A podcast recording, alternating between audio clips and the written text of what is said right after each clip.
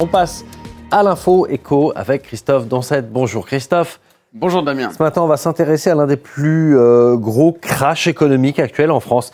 C'est la chute d'un fleuron de la tech, de l'informatique, Atos, euh, qui entame une course contre la montre maintenant pour éviter la faillite. D'abord, un, mot de cette entreprise, Atos, qui n'est pas très connue du grand public. et pourtant, vous le disiez, hein, c'est un fleuron euh, français des services informatiques, 110 000 salariés dans le monde, dont 10 000 ici euh, en France, qui a vu passer euh, en son sein des noms importants. Hein, Thierry Breton, euh, qui est actuellement commissaire européen au marché intérieur, on va voir sa photo, et, qui était ministre de l'économie, le voici.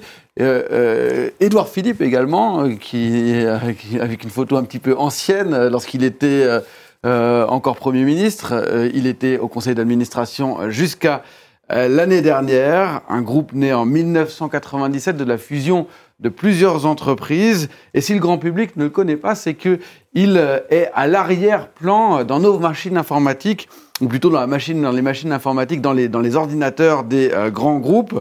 dans le cloud, dans la cybersécurité également. Il gère par exemple tout le système de réservation euh, des hôtels accords, peut-être vous l'avez-vous déjà utilisé. Euh, il fournit les supercalculateurs utilisés dans la fusion nucléaire, conçoit les solutions informatiques pour les centrales nucléaires d'EDF. EDF, euh, groupe public, d'ailleurs, l'État est l'un des grands clients d'Atos. Il gère le système informatique, par exemple, de la CAF, c'est-à-dire les des allocations familiales, de la carte vitale, l'espace, mon espace santé, euh, c'est-à-dire l'assurance maladie française, et puis surtout, c'est le grand partenaire mondial des Jeux olympiques, et cette situation dans laquelle se trouve euh, Athos actuellement, à six mois des JO de Paris, évidemment, ça fait tâche. Ouais, c'est donc un poids lourd. Quel est le problème d'Athos, Christophe? Eh bien, c'est son endettement, un endettement euh, monstre, près de 5 milliards d'euros, dont la moitié auprès des banques à rembourser d'ici la fin de l'année prochaine. Hier, le groupe a connu une nouvelle euh, journée, un nouveau lundi noir euh, en bourse. Le titre a chuté de près de 30% pour cette seule journée de lundi, à moins de 3 euros l'action. Rendez-vous compte, il y a 4 ans très exactement, en février 2020, euh, elle valait plus de 4, 80 euros, un effondrement donc de 95% sur cette période. Alors Atos a demandé hier l'aide d'un mandataire ad hoc, c'est-à-dire d'un spécialiste indépendant de la négociation avec les banques pour les entreprises en difficulté. C'est finalement la dernière étape avant une sauvegarde euh, financière.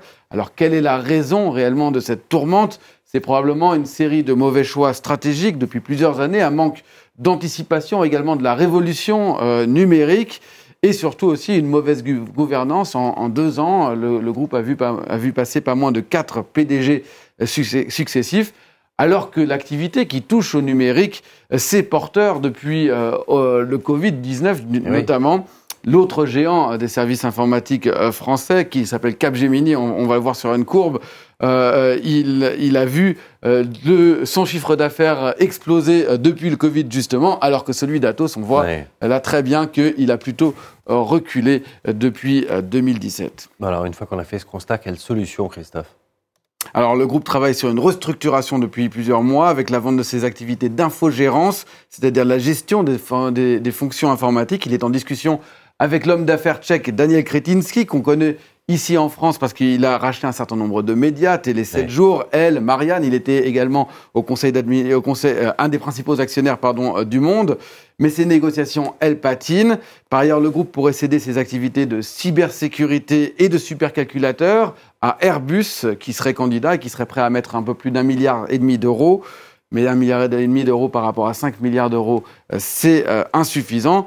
Dans tous les cas, même si l'État n'est pas actionnaire d'Atos, Bercy suit le dossier de très près. Ce matin, dans le journal Les Échos, le ministre de l'économie prévient que l'État, je cite, utilisera tous les moyens à sa disposition pour préserver les activités stratégiques du groupe, en particulier celles de la branche cybersécurité. En clair, Bruno Le Maire euh, veut dissuader tout repreneur étranger euh, de mettre la main sur un actif sensible. Il ajoute que L'État ne laissera pas tomber les activités industrielles d'Atos, représentant des dizaines de milliers d'emplois. Le Sénat, lui, va entamer dans les prochains jours une mission d'information sur l'avenir d'Atos et il n'est pas exclu qu'un certain nombre de sénateurs proposent ni plus ni moins la nationalisation.